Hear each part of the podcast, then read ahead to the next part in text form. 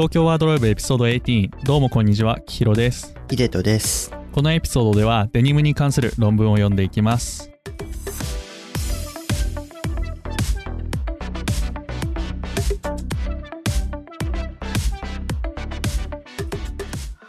今回は日本のストリートファッションにおけるデニムの変遷という論文を読んでいきます。渡辺飛鳥さんと八幡真理子さんっていう方が2016年に書かれた論文です。ショーノートにリンク貼っておくので、ぜひお時間ある方は読んだ後とか読みながらとか聞いていただくと、僕たちが喋ってることに対する意味というか理解というのが深まるかなと思うんで、ぜひそのようにお願いします。お願いします。はい。ヨタ話なしでいきなり入っちゃって大丈夫かな。それはどの回でもできるからね。今回はスパッといきましょうか。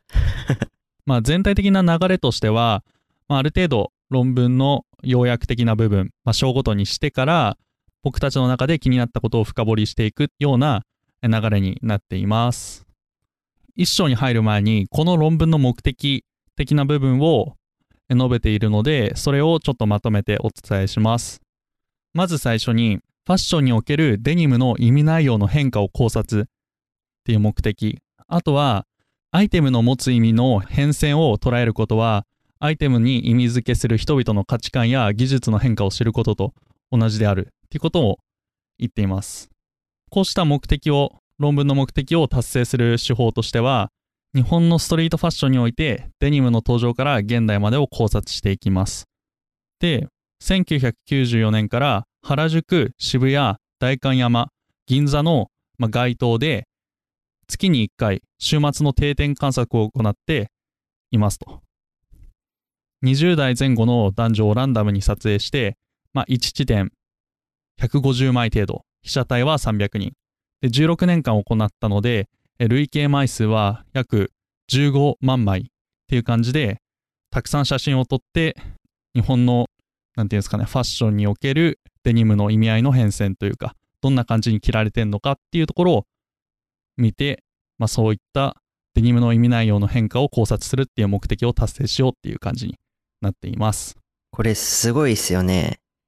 16年間で15万枚の写真をもとに研究を行うっていう半端じゃないっすよね。で、この他にもデザイナーの方のコレクションとかファッションシンクタンクとかの資料をもとにやってるんで、結構裏付け的にはいろいろあるんじゃないかなっていうところが分かりますね。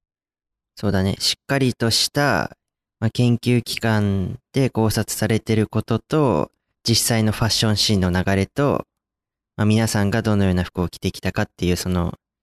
3視点からしっかり作られてる論文になってるんで、気の遠くなるような作業ですよね、聞くだけでそうですね。半端じゃないですね。ドン小西的な人がこの時代はこう流行ったんだみたいなことを言ってるわけではないっていう、ちゃんと裏付けがあるよっていうことは言っておきますね。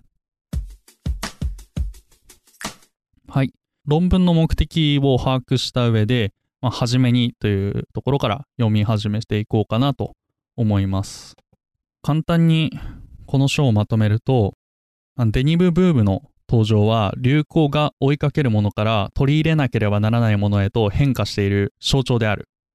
周りから浮かないようにする慎重な装いへの態度は、ファッション誌でデニムが果たしてきた役割や意味合いを変えるユニークな現象である。2015年はデニムが大流行している。被写体の3割程度と非常に高い着用率である。単なるデニムのみならず、様々な加工とかシルエットなどのものが見られるっていうところが初めにで述べられています。流行が追いかけるものから取り入れなければならないものっていうところは、この論文の最も伝えたいことのうちの一つなんで、後々出てきます。そうですね。その、労働着から自分のアイデンティティを主張するための、デニムとかジーンズっていうものが、そこからもう一段階新たなものへと変わるっていうところで、この文献の伝えたい大事な一つの要素でもありますね。そうだね。で、これ、読んでて思ったことがあるんですけど、僕、自分で服買いに行ったり、興味持ち始めたのって多分2015年くらいなんですよ。はいはいはい。で、その時めっちゃデニム買ってて、まんまとこの流行に乗ってたんだなっていうのが、この文献を読んだ時に一番最初に思ったことですね。ああ、そうだね。ちょうどディーゼルとか好きだった頃かな。そうそうそう。それだと。目の付けどころがいいですね。最初にディーゼルを行くっていう。で、2015年はデニムが大流行してるっていうところの、裏付けとして、それこそストリートスナップ、被写体の3割が着用しているっていうところと、あと、2015年 SS の、コレクション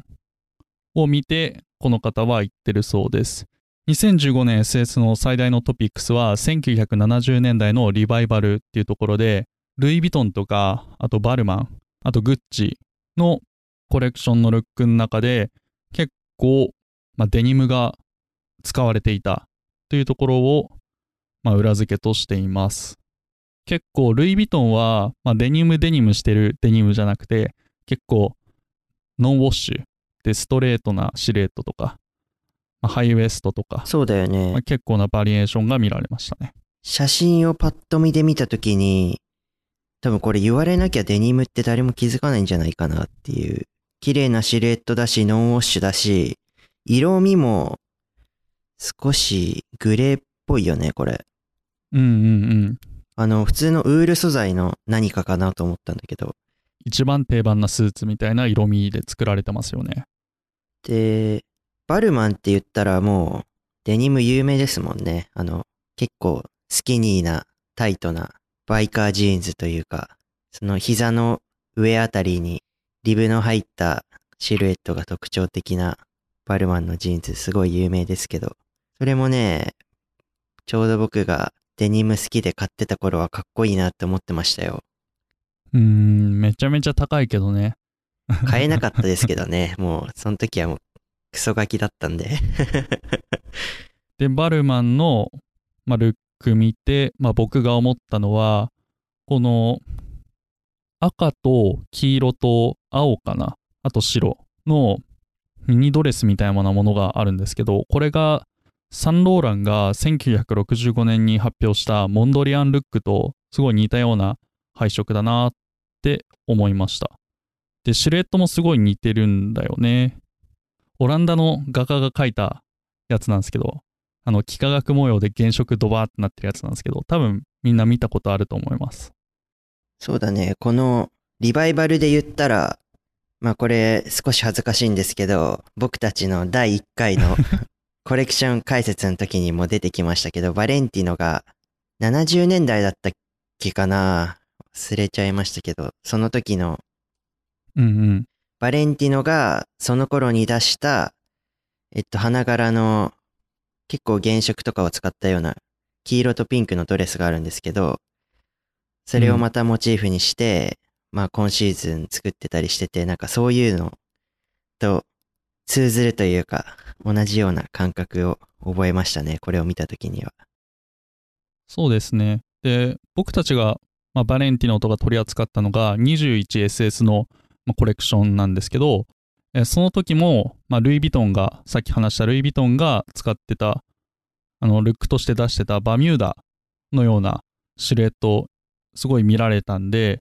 70年代のリバイバルっていう、最大のトピックスっていう点で、結構共通点が見られたなと思いました。そうですね。で、最後が、グッチ。ルック見てもらえればわかると思うんですけど、結構デニムの中でもバリエーションがあって、結構ウォッシュかけたのと、ワンウォッシュぐらいの、切り返しというか、いろんなウォッシュ度合いのものを使ったりとか、あとはボヘミアンな感じとか、スカーフとかを使うことによって、結構華やかさも表現してるようなルックが見られました。グッチが一番デニムらしいというか、そのデニムらしさを前面に出したルックですね。で、少しボヘミアンというか、そのデニムのこの個性を最大限に引き出してるようなルックになってますね。初めにで気になったことはこれぐらいかな。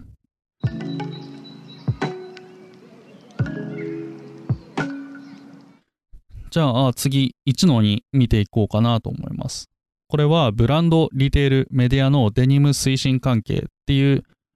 章題が付けられているものになってます。ここではデニムが大流行する背景を推測しています。で、簡単に言うと、4段階あって、ブランド、リテール、メディア、消費者っていう流れで、デニムが流行してきたんじゃないかっていうことを考察してます。で、1個目のブランドが2015年 SS のハイファッションコレクションが70年代のリバイバルであった、さっき見たコレクションですね。で、これを受けて、リテールが低価格な様々なデニムを供給した。で、3つ目、この傾向をメディアが取り上げる。ウェブサイトとか SNS とでも同様で、いろいろ取り上げられる。で、4つ目、消費者がデニムイコールトレンドだと認識する。で、そして、ファストファッション、ユニクロとか H&M、ザラなどで、低価格でデニムが手に取れるため、みんながデニムを着ると。で、しかも悪目立ちしたくないから着る。で、こういった流れでデニムが流行してきたっていうことを述べています。で、今言ったデニムっていうのは、このデニムっていうトレンドの中で多様性を持たせてる。シルエットだとか、カラー、あとは装飾とかで多様性を持たせてるっていうことが書かれています。僕が思ったのは、デニムの推進関係っていうのはトリクルダウン理論の応用というか、反映されているものなんじゃないかなと思ってて、で、どっかの回でもトリクルダウン理論ってお話ししたと思うんですけど、ここでも改めてちょっと説明させていただきたいと思います。そうだな。まず、超雑な簡単な説明してから、詳しく説明していこうかなと思います。超簡単な説明だと、人間の集団を考えていただいて、それでおしゃれグループとおしゃれじゃないグループに分けると。それ、言い方大丈夫そう。いや、どうかな。ちょっと、例というか。おしゃれに興味がある人と興味がない人くらいの方がいいんちゃう？触りが。耳当たりはいいね。物事を簡単に理解するためにちょっと厳しい言葉を使いましたが、ちょっと、秀人くんのアドバイスを受けて、柔らかい言葉を使いますね。はい。おしゃれに興味があるグループとおしゃれに興味がないグループに人間の集団を分けると。で、おしゃれに興味があるグループは、好きにおしゃれすると。めちゃめちゃ着飾ると。で、それを見て、おしゃれに興味がないグループは、おしゃれに興味があるグループの真似をしておしゃれをしようとするんですよね。で、そうするとどうなるかっていうと、おしゃれに興味あるグループは、おしゃれに興味がないグループと差別化するために、また新しいおしゃれを考案するっていうような流れです。で、それを受けてまたおしゃれに興味がないグループが真似して、で、じゃあ差別化しようっていうのを差別化して、で、また真似されてっていう感じで流行がどんどん回っていくっていうような理論のことを言ってます。ちょっとここまで大丈夫ですか？ものすごくわかりやすいと思いますよ、僕は。OKOKOK。あざっす。ところどころなんか厳しい言葉が出そうになりましたが、はい、なんとか乗り切りました、ね。今の文脈で言ったら、おしゃれじゃないとか、おしゃれなとかの方が分かりやすかったかもしれないですね、確かに。皆さんが耳当たりが良いんじゃないかな。はい。簡単にコンセプトを理解した上で、ちょっとだけ詳しく見ていくと、トリクルダウン理論っていうのは、流行が模倣と差別化の論理で展開されることを示した理論ですと。ドイツの哲学者のゲオルグ・ジンメルっていう方が提唱したものになります。で、1911年の流行っていう論文にその概念が述べられています。ジンメルさんが使っていた言葉で説明すると、下位の社会階層は模倣の原理に従う。上位の階層が採用しているスタイルを真似することによって自分をよく見せる。で、上位の社会階層は差別化の原理によって対抗する。新しいスタイルを採用することで以前のスタイルの魅力度を低下させる。新しいスタイルを採用することで、下位の階層と格差をキープする。ということを述べています。言いたいことは、流行は模倣と差別化で起こっている。つまり、追いかけっこ逃げっこでファッションの流行が生まれてるっていうことですね。で、このさっきから説明しているところで、多分みんな違和感感じてると思うんですけど、今は社会階層がないじゃないかっていうところを思うと思うんですけど、まあ現在ではトリクルダウン理論はある程度正しさを持ってるんじゃないかなっていうことを思っていて、つまり明確な社会階層がなくなったこととか、メディアが発達してファストファッションが台頭して、まあ、状況がすごい変わってると。で、あらゆる層が同時に流行して、まあ、採用することが可能になってきてる。例えばさっき言ったように15年のコレクション見たらすぐにザラが反映して、それを僕たちがすぐに手に取れるっていう構造になってるっていう。あれですね。けどそのなんて言うんでしょうね、明確な階層はないですけど、ファッション業界をリードしてっているセレブたちが身につけるようなハイブランドが発表したものを、まあ、私たちとか、まあ普段生活してるような方々が買うようなザラとかユニクロとかそういうファストファッションがそれを取り入れて販売して、それを皆さんが買ってるっていう点では、まあ追いかけっこ逃げっこまではいかないですけど、まあこのトリクルダウン理論っていうのは、まあある程度まだ強い意味を持つというか、ある程度まあ正しいっていうところはまだこの現代になっても変わらないっ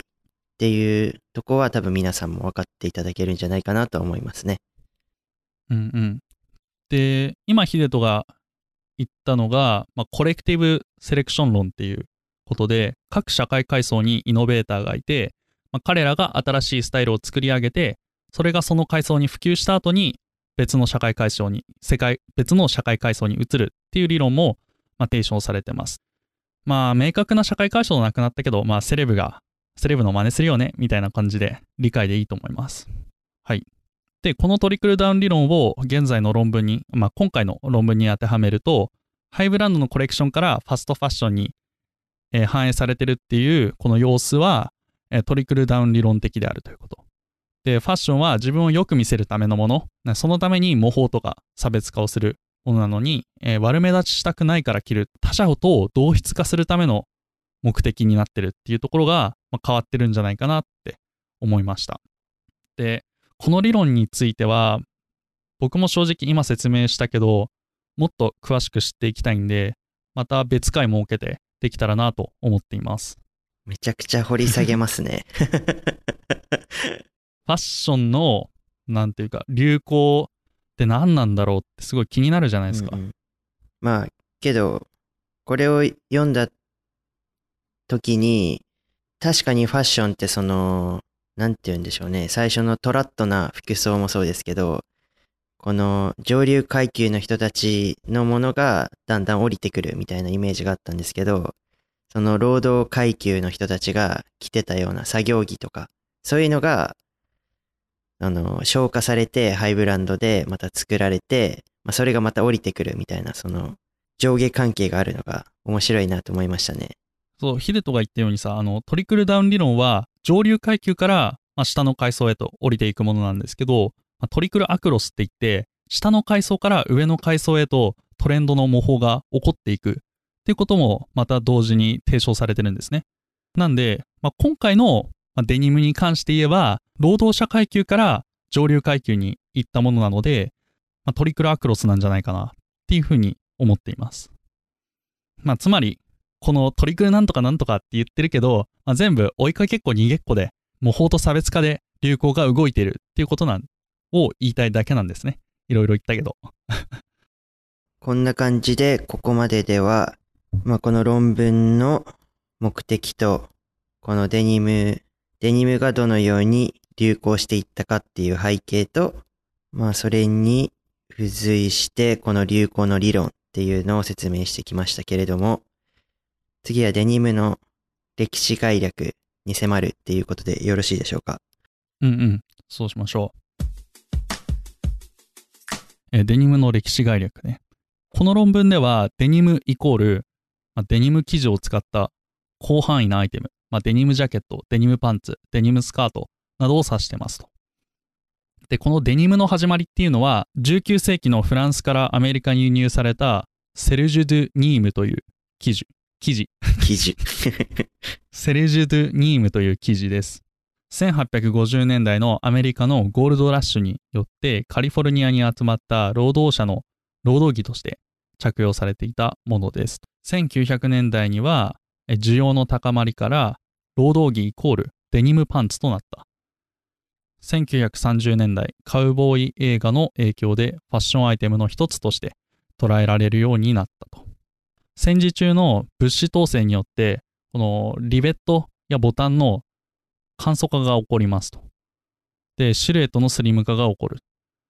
女性の労働着としても定着していった。で、その戦後、戦時中のデニムの変化からカジュアル市場でも普及するようになって、都市生活に合わせてよりスリム化していったっていう感じですね、流れ的には。まあこれが今言ったのが海外の歴史概略なんですけど、日本を見ていくと、1905年にリーバイスが商標を取ったと。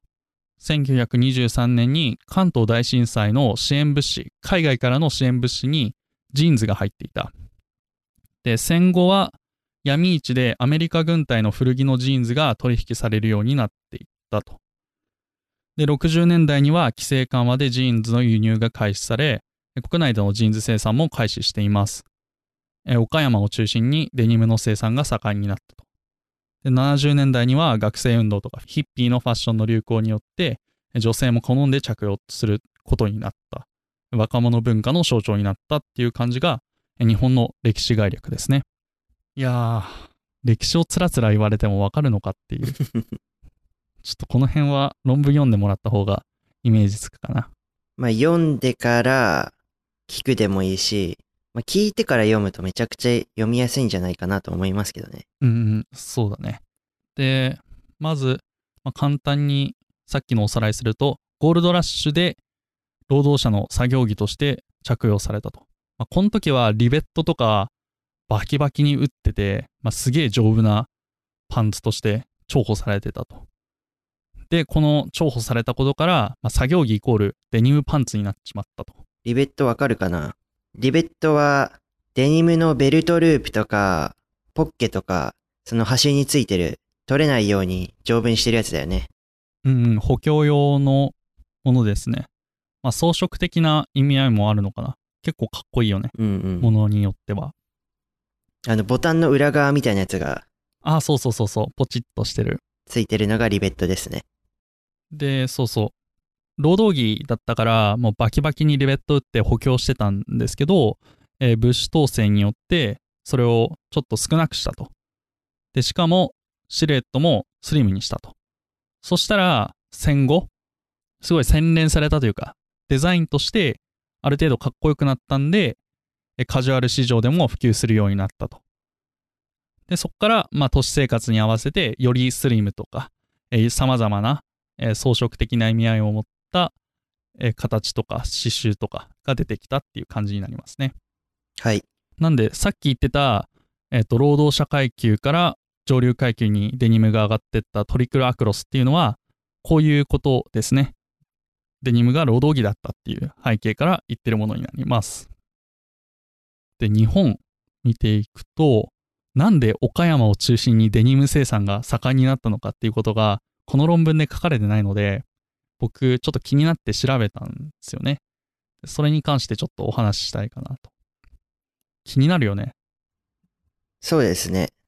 多分学校の勉強を通して学んだ方もいるんじゃないかなと思うんですけど、結構ハイブランドとかでも、あとディーゼルのブラックゴールドっていうミラノでもコレクションとか出したりしてる結構ハイエンドラインがあるんですけど、そこのデニムも岡山のデニム使ってたりしてて、結構有名なデニムでは岡山デニムとかが取り入れられたりしてるから、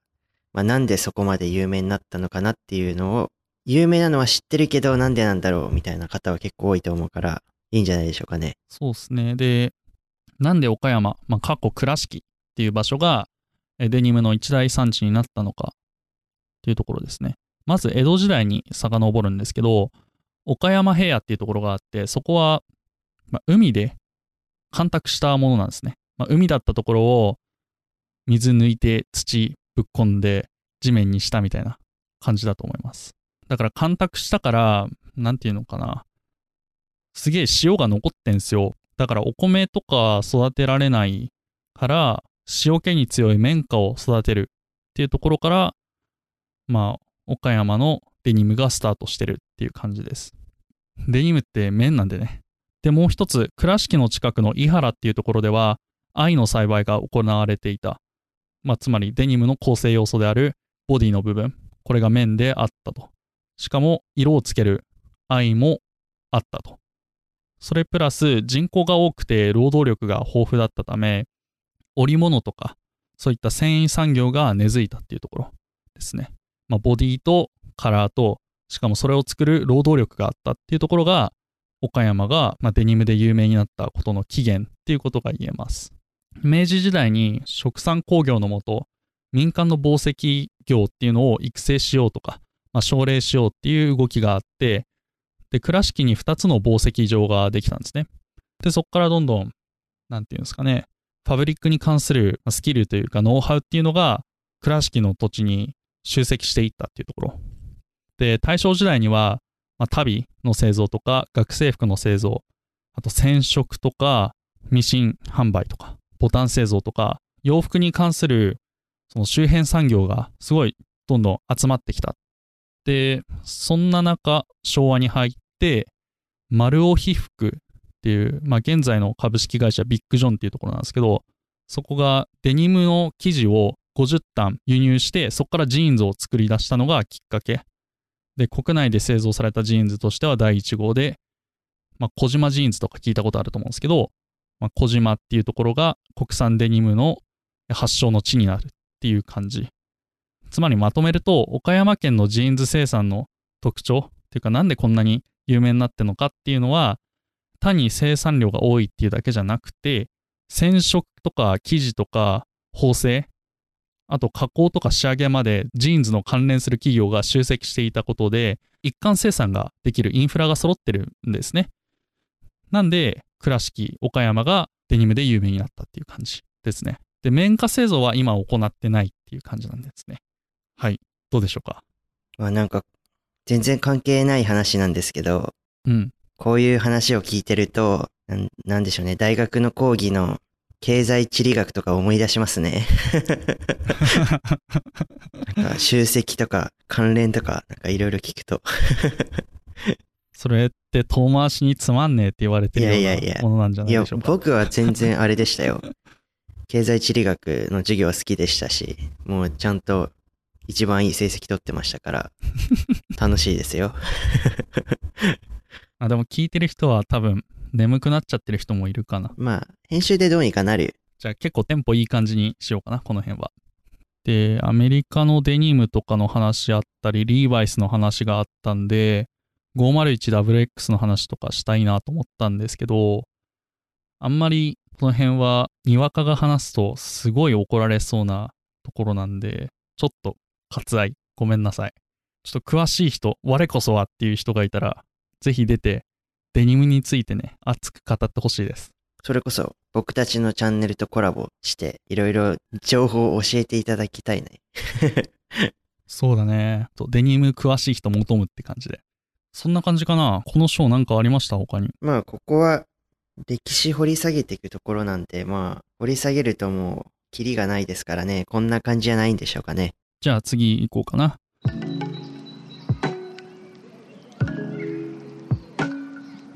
戦後から現在までのデニムの変容っていうところ、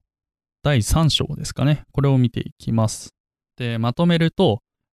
まとめつっても長いんだけど、労働者を象徴する実用着からロッカー、モッズ、ヒッピーなどの特定の若者が身につけるものになる。また、これらの若者が社会に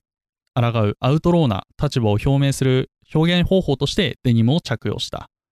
1980年代にはフォーマルジーンズの登場、ディナージーンズなどで洗練された印象とかラグジュアリー性を帯びるようになったと。1990年代にはストレッチデニムが登場してより履きやすくなる。2000年代からはファストファッションの台頭で誰もが手軽に入手できるようになった。これは裏返しでもあって、誰もが着用できることでそこに意味合いを持たせることが難しくなった。つまりデニムイコール労働者の象徴、機能的な面とか、制服的な面でね、そういった労働者の象徴からデニムイコールアイデンティティの表現方法に移り変わって、これはロッカーとかモッツですね。ここからデニムがファストファッションの台頭とかで意味を持たない単なる衣服になってしまったと。で、それプラス現代ではデニムは浮かないための手段になってるということですね。デニムは他者と自分を区別するための手段であったものが、現代では他者と同一化を図るための手段になってしまったっていう感じですね。確かにこのデニムっていうものが労働期から始まって、そのアイデンティティを主張するための衣服になって、それがまたもう一段階、ファストファッションとか年代を経ることによっていろいろな人が着るようになって、それが皆さんにとっての日常着になることで、誰もが着るような服、そうなることで意味がなくなったってことですよね。そういうことですね。きひろくんが言ったことをそのままもう一度言っただけなんですけど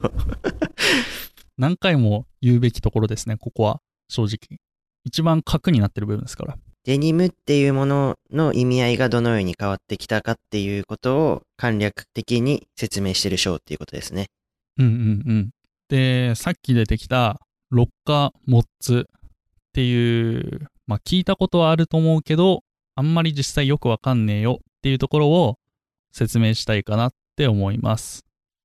で、まずモッツ、モダニスト、モダーンズっていう言葉の略ですね。モダンですねの略で、これは1960年代のイギリスの若者の、あえてライフスタイルっていう言い方するんですけど、ライフスタイルを、表している言葉になってます。簡単な歴史的な背景としては、イギリスの徴兵制度が廃止されたことによって若者が仕事に就けるようになったんですよ。で、仕事で得た収入をお家に入れないで、ファッションとか音楽とかクラブとか、バイクとか、あとドラッグとかね、そういった自分の楽しみのためだけに使えるようになったっていうところから、モッツが出てきたっていう感じで、昼間はクソ適当に働いて、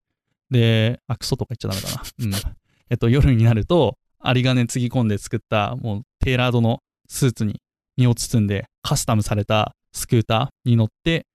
クラブに集まって、アンフェタミンっていうドラッグをなんかも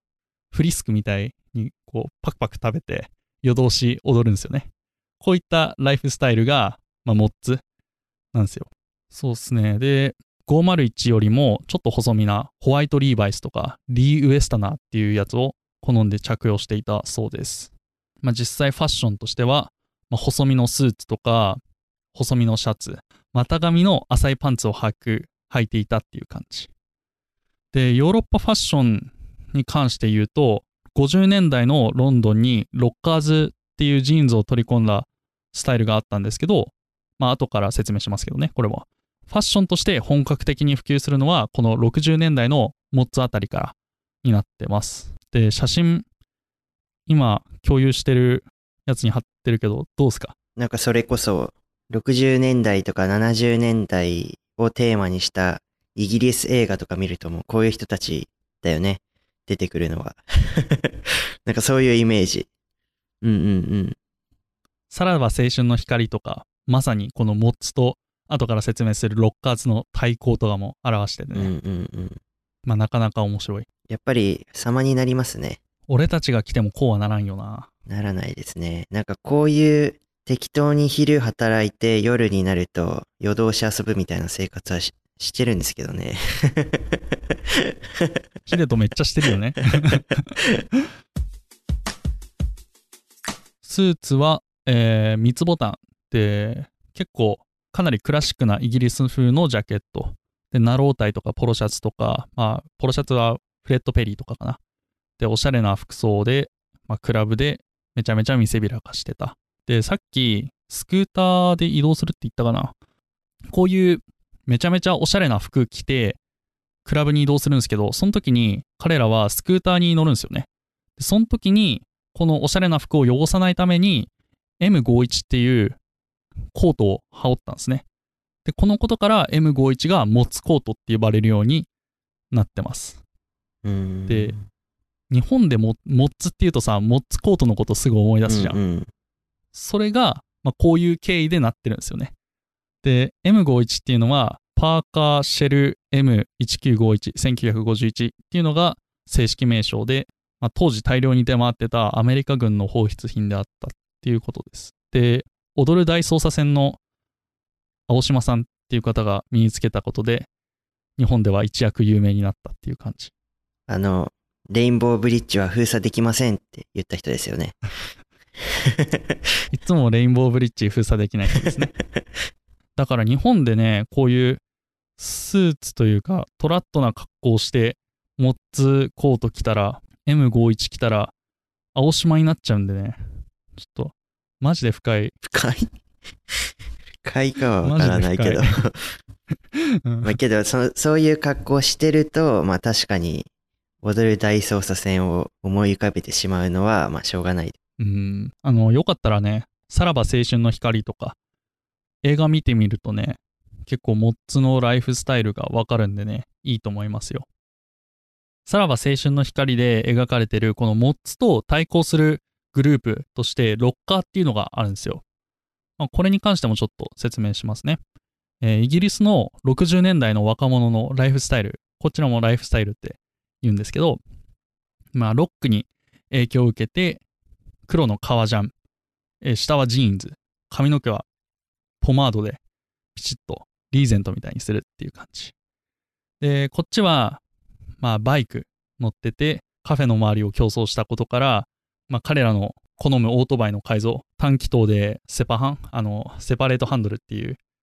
すっげえ前傾姿勢のやつがあるんですけど、そういう風に改造されたのをカフェレーサーって呼ぶようになったっていう感じ。まあモッツとこの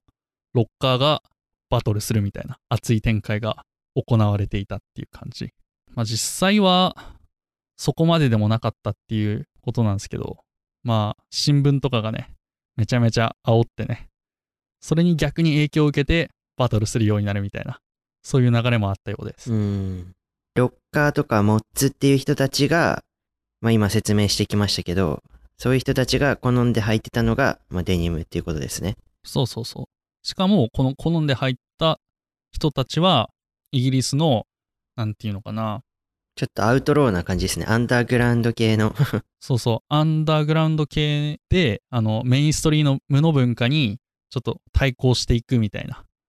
感じだったんですよ。なんか普通に大学行って勉強して、いい職ついてみたいな、そういうのにを求める親たちの世代にちょっと反抗するような、なんていうの、こういうの反体制的というか、まあ、カウンターカルチャーとでも言うのかな、まあ、そんな感じで自己の表現の一つとしてデニムを使っていたっていう感じなんですよね。はい。で、そうですね、あとはヒッピーか。ヒッピーはマジでちょっと難しいのでパス。掘り下げるとヒッピーだけで1時間くらいいっちゃいそうなんでね。なんかちょっと詳しい人いたら話聞きたいですね。ここも僕はそんなヒッピー的な思想があんまり理解できないというか、なんだろう、あんまりよくわからない、文献読んでもよくわかんなかったんで、ちょっとていうか文献自体がねえっていう、あんまりちゃんと説明してるやつがないから、ちょっと詳しい人いたら教えてほしい。音楽とかに詳しい方とかの方が意外とヒッピー文化詳しいのかもしれない。あれわかる？ミノっていう、カリスマブラザーズだっけ？なんかそういう YouTuber がいたんだけど、その、一人の、その人多分めっちゃヒッピーとかに詳しいと思う。じゃあゲストに来てもらおう。もうちょっと有名になったらね。そうなんですよ。で、さっき言ったモッツも、ロッカーも、音楽に影響を受けてるんですよね。モッツはね、モダンジャズとか R&B、に影響を受けてて、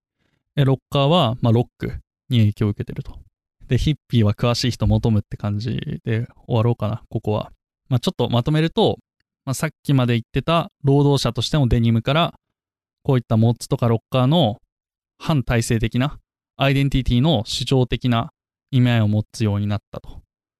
で、そこからデニムが意味を持たない単なる衣服、つまり他者と浮かないための手段に日本ではなっちまった。っていうのがここで述べられています。で、次行こうか。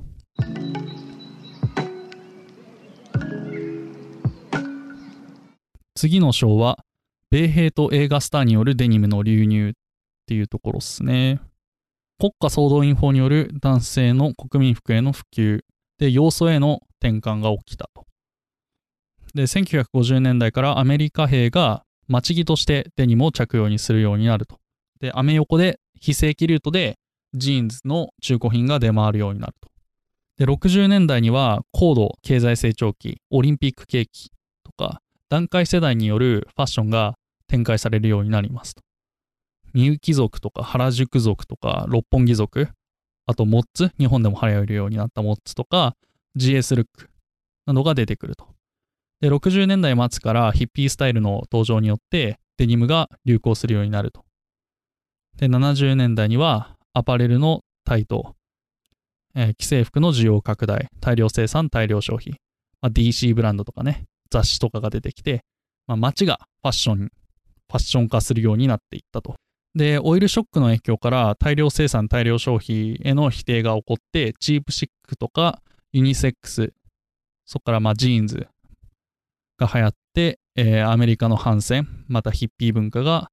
流行するようになる。つまり60年代末にデニムが登場し始めて、70年代を通じて若者のアイテムとしてジーンズが定着していったっていう感じですね。で、1970年代に日本で登場したデニムが、7つぐらい大まかに分類されていて、ベルボトム、パッチワークデニム、ファンシーデニム、ティアードエスカルゴ、オールインワン、デニムシャツやデニムスーツ、ユニセックスなデニムっていう感じになってます。今何気なくみゆき族とか言ってたと思うんですけど、ファッションをちょっと調べていくと、こういうなんとか族とか結構出てくると思うんですけど、それに関して説明していこうかなと思います。気になるでしょ実際。そうだね、テレビとかで見たり本で読んだりしたことはあるけど、実際それが何なのか詳しく調べたことがないよね。そうだよね。俺もなんとなく知ってる状態というか、あんまり調べたことなかったんで、今回を機にね、結構調べてきました。で、まずみゆき族。みゆき族っていうのは1964年夏の銀座のみゆき通りにたむろしてた若者たちを呼ぶ名前とか呼び名ですね。で、結構トラッド系のイメージがあると思うんですけど、特定なファッションを表すものじゃなくて、みゆき通りにたむろってた若者たちの呼び名っていう感じでみゆき族は呼ばれてました。ここわかるでしょ、みゆき通り、銀座6が奥にあって、こうビーってなってる横の通りです。これみゆき通りなんですけど、世間的なイメージだとアイビールックイコールみゆき族だと思ってる人もいると思うんですけど、実際違ってて、特定なスタイルがあるわけじゃなくて、ツンツルテンのステテコ風の細身のパンツで丈短くて、例えば、たまにもアイビールックが崩れたようなスタイルの人もいれば、コンチネンタルルックっていう人もいるっていう。バンとか純の紙袋を持って、あと風天バッグっていう麻袋を抱えてるとか、色気違いとかジプシーの小敷とか言われていたっていう。一言で言えば、変な格好してた、異様な格好していて、大人だけじゃなくて、同世代の人たちからもなんか嫌だなって思われてたような人たちです。そいつらがみゆき通りにたむろってたっていう感じですね。で、つまり、変な格好してて、たまにバンとか純の結構トラッドな格好をしてる人たちっていう、解釈でいいと思います。で、このトラッドな格好っていうのは、アイビールックとも結構似ていてというか、トラッドの中にアイビールックっていうのがあるんですけど、アイビーリーグって言われるアメリカ東海岸の8つのエリート大学の大学生が好んで着用してたトラッドファッションをちょっとだけ着崩すようなスタイルがアイビールックって呼ばれてます。で、このトラッドとかアイビールックっていうのを持ち込んだのがバンっていう会社なんですよね。バンジャケットっていう。トラッドのファッションっていうのは、そのトラディショナルってことだよね。そうそうそう、トラディショナルな感じで、そのテーラードとかシャツとかポロシャツとかそういうのを使った結構かっちりめのファッションってことだよね。タイドアップとかしてたり、髪の毛ちょっとポマードで固めてみたりとかさ、ラルフローレン的な感じイメージ。で、このバンが持ち込んだんですけど、石津健介さんっていう人がデザイナーやってたんですけど、メンズファッションの神様とか日本で言われてて、その存在がなかったら日本のファッション界は30年遅れていたなどと言われています。で、TPO って言葉、タイムプレイスオケージョンっていう言葉あると思うんですけど、これも彼が用いたフレーズですね。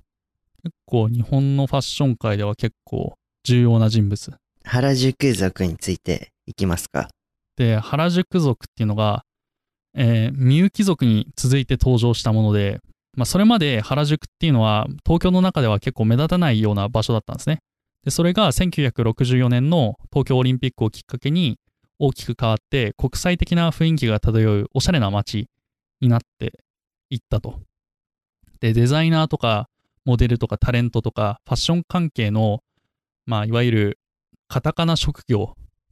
の人たちが多く移り住むようになって、表参道は日本のシャンゼリゼなどと呼ばれたと。オーシャンゼリゼのパリの街ですね。で、このおしゃれな街に集まってきたのが原宿族で、明治通りと表参道の交差点付近を中心に集まってきて、で、高級スポーツカーで乗りつけて、バンバンクラクション鳴らして、ゴンを上げて、急発進、急ブレーキを繰り返すと。で、時には表参道でカーレースを展開。で、時折車から降りて、道路沿いのドライブインとか、レストランとかにご飯食べたりとか、モンキーダンスって呼ばれるダンスを踊ったりとか、女の子とイチャイチャしたりしたと。で、原宿族による騒音被害多かったんですね。で、マフラーっていう消音装置っていうのが車にあるんですけど、それを外して発せられる騒音と、原宿族同士がすれ違いざまに挨拶代わりに鳴らすクラクション音でめちゃめちゃうるさい。カタカナ職業の人たちがマジでうぜえな原宿族みたいな感じになって、結局一斉補導が行われて徐々に下火になっていったっていうのが原宿族ですね。で、さっきみゆき族について話したんですけど、みゆき族は店の前に、たむろしてただけなんですよ、結局。で、実害が伴わなかった。だけど、高級な銀座の街にふさわしくないっていう、ただそれだけの理由で、警察に一斉検挙されたっていう感じ。で、最後、六本木族は、ほとんど慶応の学生。で、父親が大会社の社長とか、大臣。で、月に30万ぐらいのお小遣いを使っていたと。中には6台ぐらいの車を持つ少年もいたと。で、ほとんどが裕福な家庭の子供だから、善良とは言えないけれども非行少年ではないっていう、そういうのが六本木族ですね。ちょっとファッション、彼らのファッションに関する記述っていうのがもう見つけられなかったんで、ちょっとこんな感じの紹介になっちゃったんですけど、イメージとしては分かってくれたかなとは、どうでしょうか。善良とは言えないけれども非行ではないっていうことで、服装もそんなに尖った服装はしてなかったんじゃないでしょうかね。実際に六本木族を見たことがないんでわからないんですけど完全な憶測なんですけど、この頃登場したデニム1970年代に登場したデニムの中で、ベルボトムっていうのがあって、これは欧米のヒッピー文化の影響から裾に広がるフレアシルエットのデニムのことですと。で、この形状からベルとかラッパーとかそういった感じで呼ばれていましたね。で、当時ですね、ロンドンブーツっていうプラットフォーム型のブーツ、いわゆる厚底のブーツが流行していて、これを履くことによって身長が高く見える効果が得られて、憧れの欧米人の体型に近づけたっていう感じですね。で、ちょうどこの頃、レイヤードスタイルっていうのが流行ってて、結構ぴっちりとした服装に上に何枚かレイヤードするっていうようなスタイルが流行ってて、トータルルックとしてはレイヤードスタイル、ベルボトム、そしてプラットフォーム型のブーツっていう感じで、これは今の流行にぴったりなんじゃないかなって思ってます、個人的に。そうだよね。これを聞いたときに、めっちゃ現代っぽくないって思ったもん。普通に。そうだよね。ちょっといろいろ古っぽい部分もあるけどさ、今いたら割とイケてる感ない？そうでもない。一番左のルックの方は、うん、グッチのショーとかにちょっとありそうな感じの服装だね。うんうんうん。ありそうだよね。で、一番右の方はなんか普通にこれ、今でもいるんじゃないかな。今着てても全然おかしくないような服だと思う。うんうんうん。そうっすよね。まあ本当に厚底のブーツとかも今、バキバキ流行ってるんでね。うんうん。ベルボトムも流行ってるし、ブーツも流行ってるし、うん、レイヤードの服も流行ってるし。そうそうそう。特に2021年の秋冬にはセカンドスキンっていう流行の兆候が見られてて、プラダとか見てもらうと分かるんですけど、こう野球部が着てるようなあのピチピチのアンダーウェアみたいなのあるじゃないですか。アンダーアーマーみたいな。ああいうの結構柄付きで着てたりするんで。インナーとかね。そうそうそうそう。なんかマリンセルとか。あ、マリンセルね。そうですね。なんで、なんかめちゃめちゃリバイバル起きてんなーっていうことが印象として思いましたね。ちょっと思ったのは、こういうベルボトムっていうかフレア系のシルエットが流行ると結構足元にボリューム出るじゃないですか。まあ、ブーツもそうなんですけど、なんで綺麗にシルエットを作るときに A ラインが一番綺麗に決まるから、一番簡単だから、こういう上上半身はタイトなんじゃないかなっていう、なんでレイヤードスタイルが流行ったっていうようなことを思っていました。うんうん。A ラインってのは上がタイトで下が少しボリューミーな感じのスタイルだよね。うん。なんで現代の流行もそれと同様なんじゃないかなと思ってますね。今結構フレアが徐々に来てて、そこから最近ようやく結構上半身タイトめなセカンドスキンっていうワードが出てきたから、本当に A ラインをきれいに作る上でセカンドスキンっていう提案どうですかっていう感じでなってきたんじゃないかなと。A ライン作るの楽だよみたいな感じで出てきたんじゃないかなと思っています。これは完全に個人の意見です。はい。あとは何かあるかな。ここ大丈夫そうですね。まああれだね。じゃあ70年代は、まあ、デニムの形としてはベルボトムっていう結構裾が広がるような形のデニムが流行していたっていうことで大丈夫ですか？うんうん、そうだね。まあ、主なメインストリームとしては本当にベルボトムですね。で、あとはパッチワークとかいろいろファンシーデニムとか結構刺繍施されたものとか、うんうん、まああったっていう感じかな。はい。じゃあ次行こうかな。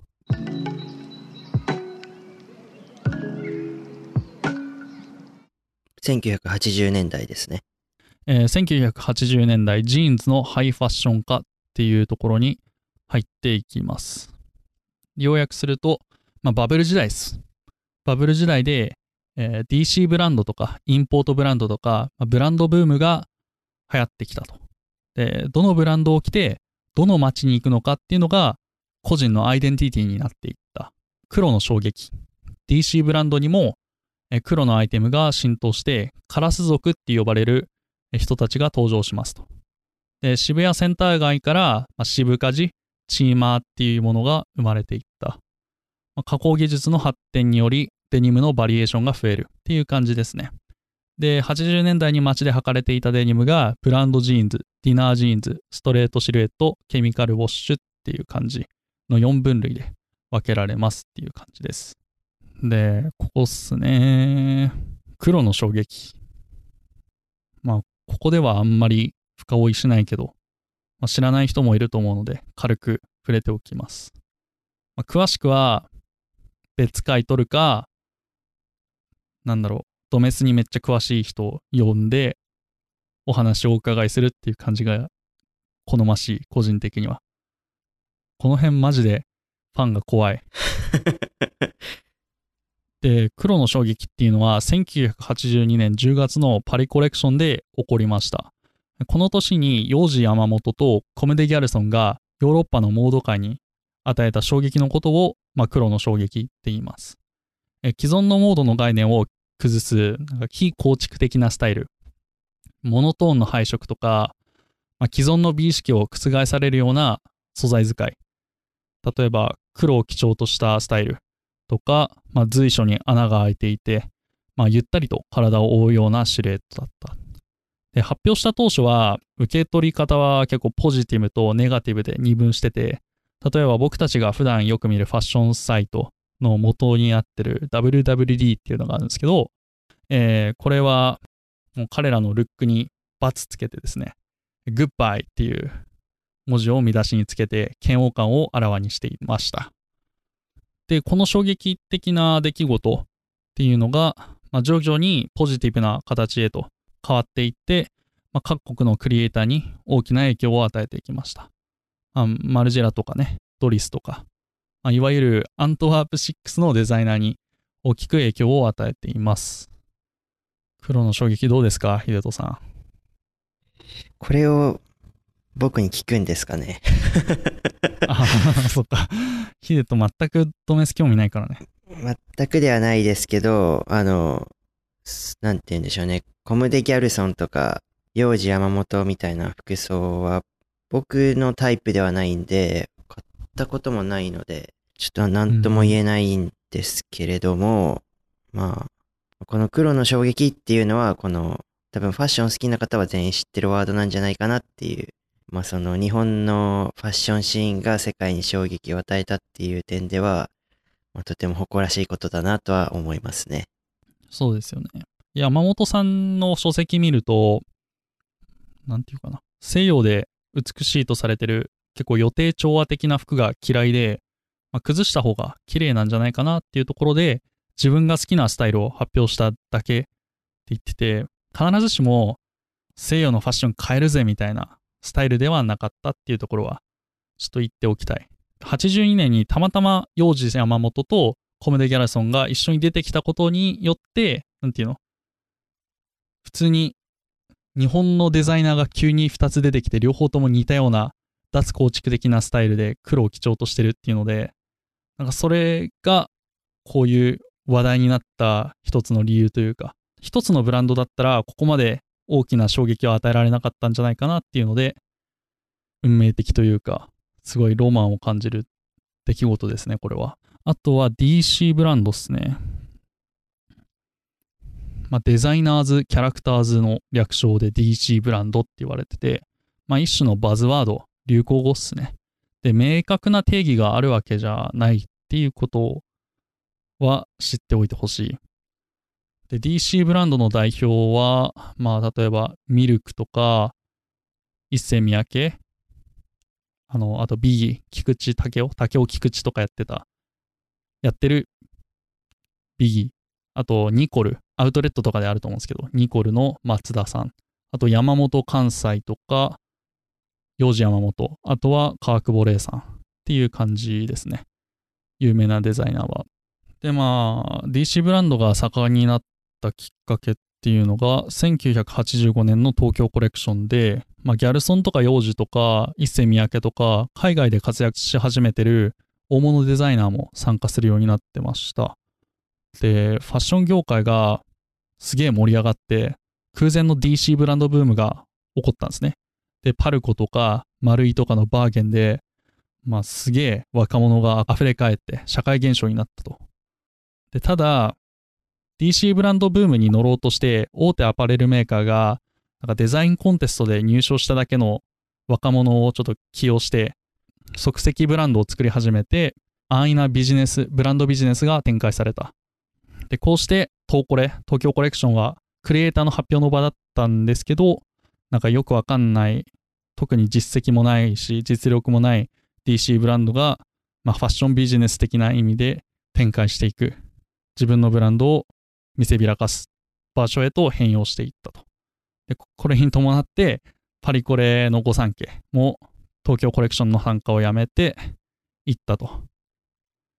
で、そこからユニクロが登場し始めて、 DC ブランドはバブル崩壊とともに消滅していったっていう感じの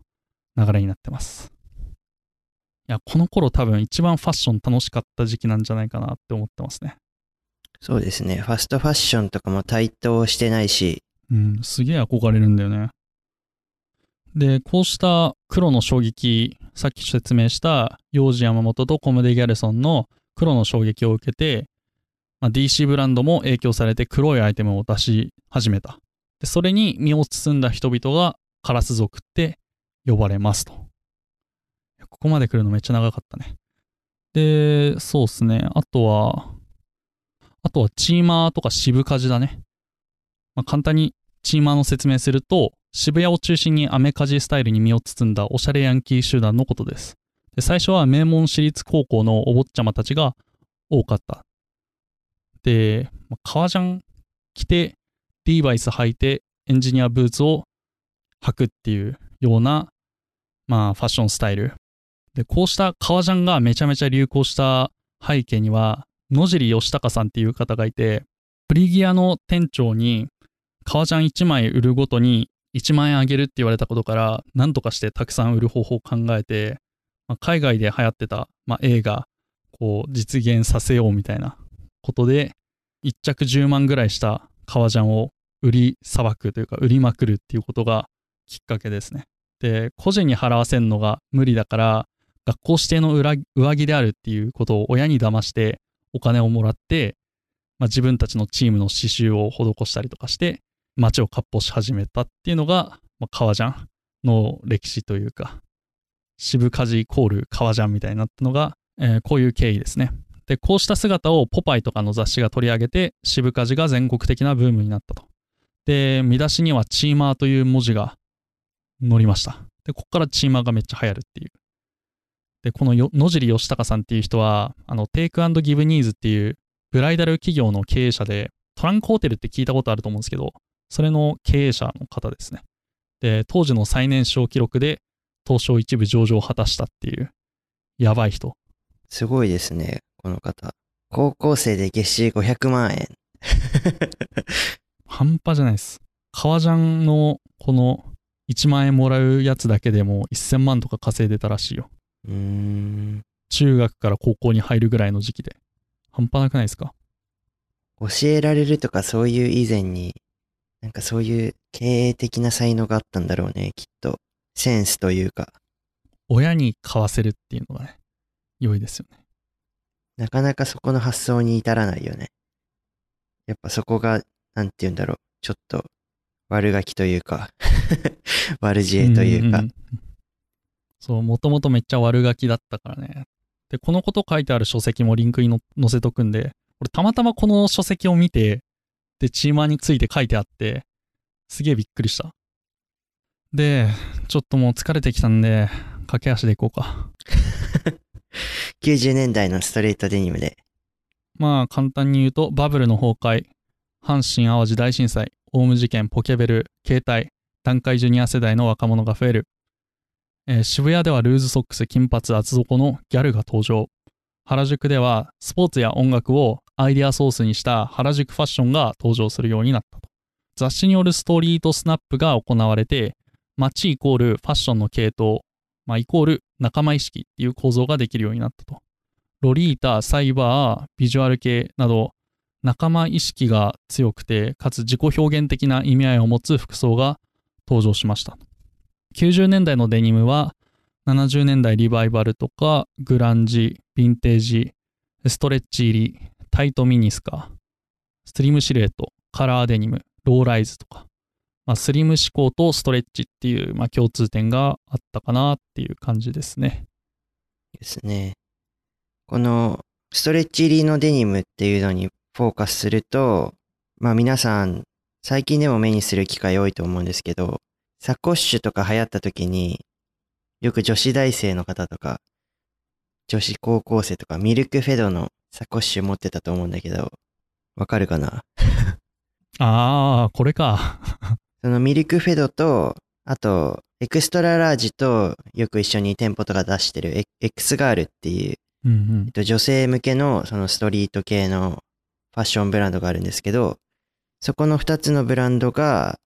まあ、ストレッチデニムを出したっていうことで、それがメインストリームというか主流になっていくっていうことが書いてあったんですけど、そのストレッチデニムというか、その2000年代に入ると、まあ、スキニーデニムっていうのが流行っていくんですけど、そこの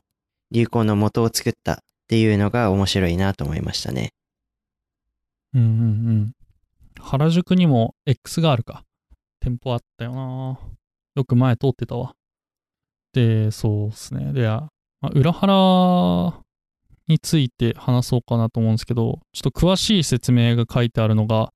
いいブログがあったんで、それをちょっとリンクに載せとくんで、そっち見てもらえばよくわかると思います。この辺もまた詳しい人いると思うんでね、その界隈の人が話してくれるのが一番だと思うんですけど、六本木ヒルズの裏のあたりから明治神宮方面に向かったこの角っこのあたり、これが裏原って呼ばれてて、キャットストリートを中心にこう広がっていくようなイメージです。で、90年代から2000年代初頭のストリートファッションの中心地であったと。裏原の先駆けは藤原宏のグッドイナフとか、アベイジングエイプの2号さん、あとはアンダーカバーの高橋さんのナウエアって呼ばれてますね。まあそんな感じかな、裏原は。ですね。これはブログ記事を見てほしい。すげえ面白かった。じゃあ次は2000年のデニムについていきますか。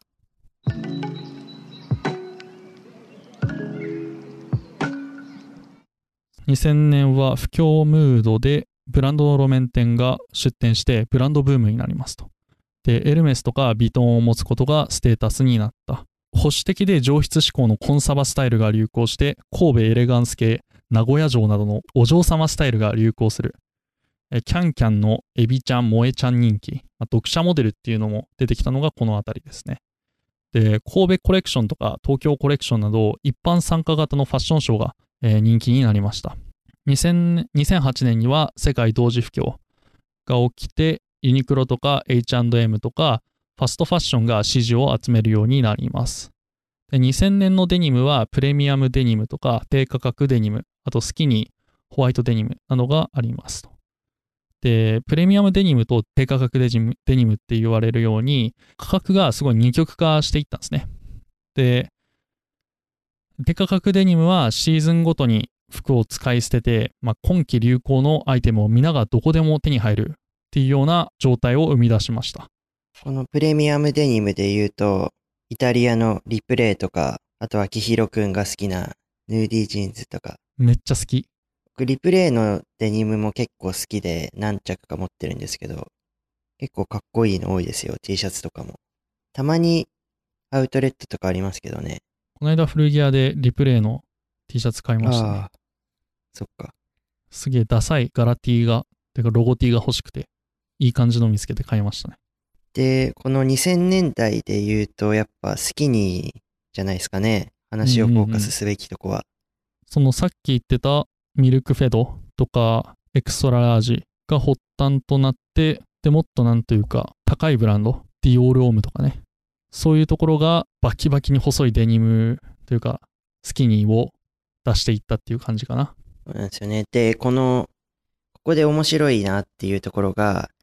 さっき1990年代にX ガールとかミルクフェドっていう女性向けのブランドが、そのストレッチの効いた体のシルエットが浮き出るようなデニムを発売したんですけれども、この2000年代になると女性向けに発売された、タイトなデニムが極限にまで細くしたような形になって、男性もが履き始めるっていうところが面白くて、デニムってもともと男性の労働着だったじゃないですか。それが徐々に女性に取り入れられるようになって、女性のものだったタイトなものがスキニーという形で、また男性に受け入れられるっていう、その、アクロスな関係になってるのが面白いなと思いましたね。この頃からもジェンダーレスの装いのがちょっと始まりつつあったっていうのが、わかりますよね、この辺で。ユニセックスの傾向が男性から女性だったのが、女性から男性になった瞬間というか、それが顕著に出てて面白いなと思いました。ユニクロ、GU とかで980円とかでデニム買えるようになって、低価格デニムが出てきたと。で、シーズンごとに使い捨てできるから、なんかみんなそうするじゃないですか。例えば、今季はこれが流行ってるんだっつって、すぐに手に取ることができるから、ファッションが同質化していったっていうことの原因として挙げてますね。で、2010年代いきましょうか。これがトレンド飽和とデニムの蔓延ですね。2011年の大震災とか原発事故によって衣服の機能性とか安全性へと注目が集まるようになりました。スポーツスタイルとかミリタリーなど機能的なスタイルが流行するようになりました。まあ、ナイキとかニューバランスとかのスニーカーですね。で、ノームコアっていうトレンドも同様にありまして、例えばスティーブ・ジョブズとかに代表されるような、まあ、結構シンプルな、まあ、上質な、究極な普通っていうものがかっこいいなっていう風にされていた時代ですね。で、様々なファッションが同時多発的に流行することはなくなるっていうことで、まあ、さっき見てきた原宿族とかさ、六本木族とか、そういうのがなくなっていったっていう感じですね。はい。で、2010年代のデニムは、ロールアップ、ボーイフレンドデニム、ハイウエスト、デニムオンデニム、ノームコア、ジェンダーレス、などといった感じですね。そうですね。で、ここで僕が補足しようかなと思うことは、この2010年代に入っても、このスキニーっていう流れは主流ではあるんですけれども、そういう人たちから差別化を図ろうとして、わざと1サイズとか2サイズ上げたデニムっていうのも台頭し始める時期になります。で、それが、まあ、基本的にサイズを上げるので、裾の丈も長くなるので、まあ、ロールアップがされるようになる。ってのと、ファストファッションの台頭が影響して、安い服をわざわざ裾直ししたくないみたいな状況になりまして、まあ、ロールアップが、まあ、そこでも流行するきっかけになるっていう、そういう時代背景もあります。ボーイフレンドのデニムを借りてきたようなワンサイズ大きめっていうので、ボーイフレンドデニムっていう感じでもちょっと呼ばれてましたよね。まあ、ノームコアはみんな知ってるかな。なんかノーマルのノームとハードコアのコアを組み合わせた究極の普通って呼ばれるノームコアで、スティーブ・ジョブズみたいなのがスタイルアイコンとして取り上げられてて、まあ、一世三宅の黒いタートル、あとリーバイスのデニム、あとニューバランスのスニーカーを履いてるっていう感じ。いっつもこの格好。ノームコア一時期めっちゃ流行ってたからね。このスティーブ・ジョブズで面白い話はこのノームコアのファッションアイコンじゃないですか、スティーブ・ジョブズって。けどこのスティーブ・ジョブズがこの格好をし始めたきっかけってのが、ソニーの工場見学に行った時の、その工場で働いてた方の作業着にインスピレーションを受けてこの服装を始めたっていうので、ちょっと面白いなっていう。そうなんだ。なんかみんな同じ服を着て黙々と作業に取り組んでる姿を見て、なんてかっこいいんだっていう感銘を受けたそうですね、スティーブ・ジョブズさんは。で、それでこの服をアップルでの制服にしようみたいなのになって、みんなこれを着てこうって言ったんですけど、まあ、結局真似してくれる方がほとんどいなくて、じゃあ俺が一人でやるよみたいな感じで、スティーブ・ジョブズさんがこの服をずっと着続けたっていう、死ぬまで。そういう面白い話がありますね。みんなこの格好ってちょっと嫌じゃないアンドロイド的だよね。そうっすね。で、ノームコアというか、すげえシンプルな服装が流行った時期であったんで、まあ、ジルサンダー。このジルサンダーっていうのはブランド DNA 的な意味でのジルサンダーと、あとデザイナー本人がすげえトレンドセッターになっていった時期でもあります。究極に装飾はないようなジルサンダーのスタイルが影響力を持ってて、上質な素材使いで究極な普通を目指すようなスタイルですよね。で、ちょうどこの頃ユニクロはジルサンダーとコラボしてるんですよ。2009年10月なんですけど、でプラス J を発表して、で11年秋冬まで5シーズン継続してましたね。こういうことからも分かる通りに、すげえジルサンダーが影響力を持ってたっていうのが分かりますね。ジルサンダーって本当に究極なシンプルな服だけど、それでここまでトレンドセッターになれるってのがこのファッションの面白いところですね。この価格帯でやってこうって決断できた、そのジルサンダーがすごいなっていう、毎回思いますけどね。この価格でやってこうって思ったっていうか、まあそれほど作り込んでるからどうしてもこの価格になっちゃったのか、どっちかはわからないんですけど、多分後者の方だと思うんですけれども、まあ、それでこのトレンドセッターになるっていうのが面白いなと思いますね。そうですね。で、結構最近までジルサンダーっていうブランドがトレンドセッター的な意味合い、あとルメールとかかな、まあ、結構シンプルな装いがトレンドセッターだったんですけど、最近ではちょっと移り始めているっていうところもまたファッション動き出してんなっていうころですね。コロナっていう大きなイベントがあって、そこでみんなのファッションの絵の、なんていうのかな、考え方とかもちょっと変わってきたっ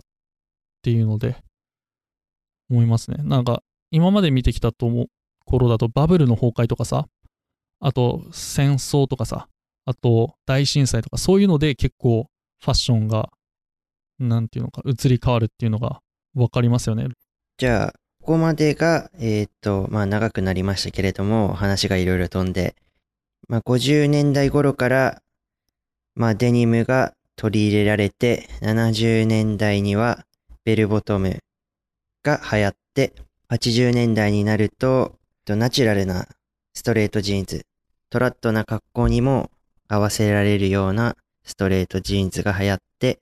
1990年代に入ると、ストレッチ入りデニムが発売されることによって、それが主流となって、2000年代にはそれをさらに極限まで細くした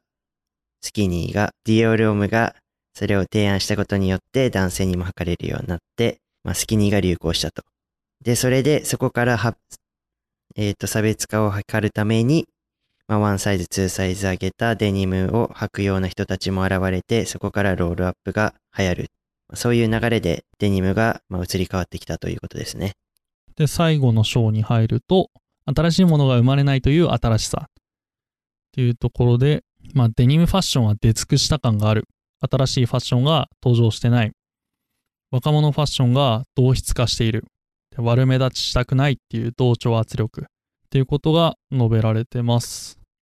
これはデニムの形に限った話なんですけれども、さっきベルボトムみたいな量感の多いシルエットからだんだんストレート、タイとスキニー。で、それでまたそこから差別化を図って、またワンサイズ、ツーサイズ大きなものになってきて、今現在だと、ワイドパンツとかが流行ってるっていうんで、やっぱこの、さっききひろくんがね、一番最初に話してくれたトリクルダウン理論じゃないけど、追いかけっこ、逃げっこみたいな状況が、まさに反映されてきてるなっていう。そうだね。で、それで、一回りした感あるよねっていうので、細いのも太いのも、中間のもやったよねっていうので、新しいものが生まれないって言ってるんですが、僕がちょっと思いついたので言うと、ドッキング、堺とアーペー製がコラボしてたみたいな、MA1 にね、デニムジャケットがくっついたりとか、カラー、あとニットとデニムジャケットがくっついたりとか、そういう新しいものも出てきてんじゃないかなっていうふうには思ってますね。うんうんうん。そうですね。あとはロールアップ。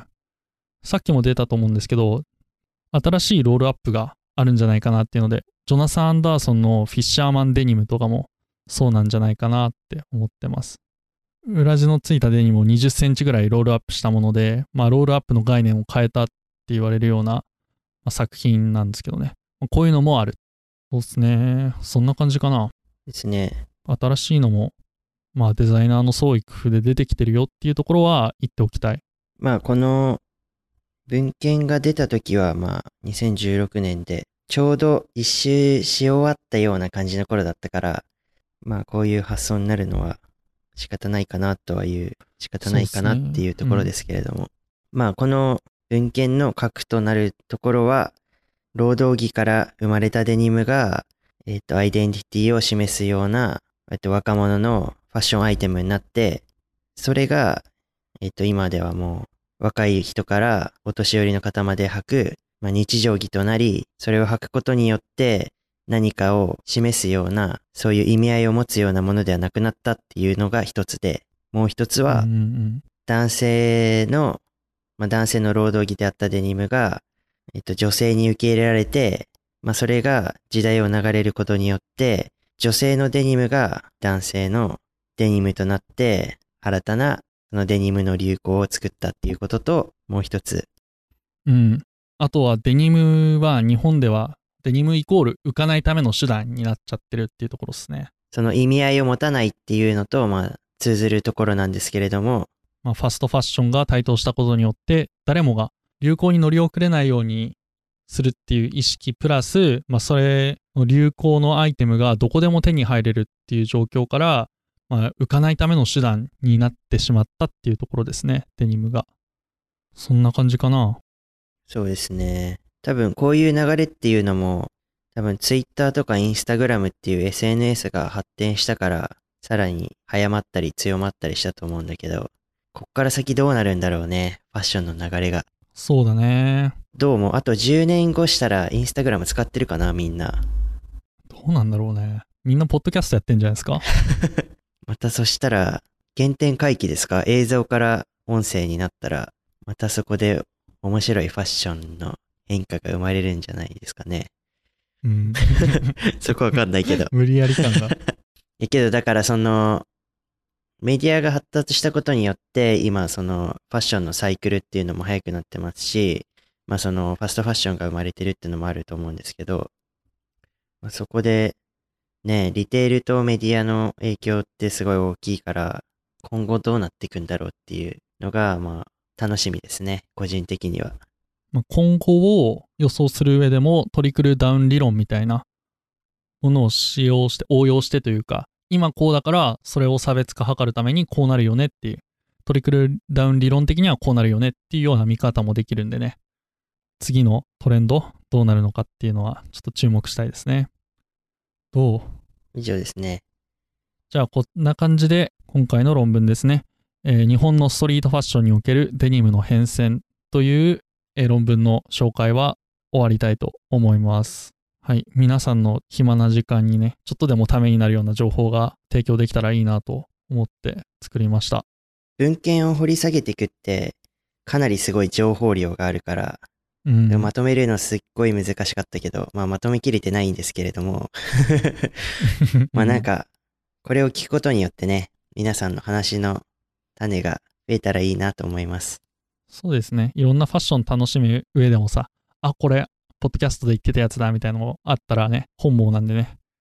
よかったら聞いてみてください。はい。じゃあ最後の挨拶いこうか。このポッドキャストは Apple Podcast、Spotify など主要な音声配信プラットフォームで聞くことができます。またフォローとレビューをいただければ活動のモチベーションになります。Apple Podcast と Spotify、Google Podcast ではエピソードのダウンロードやショーノートも見ることができるので、そちらからチェックお願いします。ポッドキャストの他にもブログでファッション情報を書いております。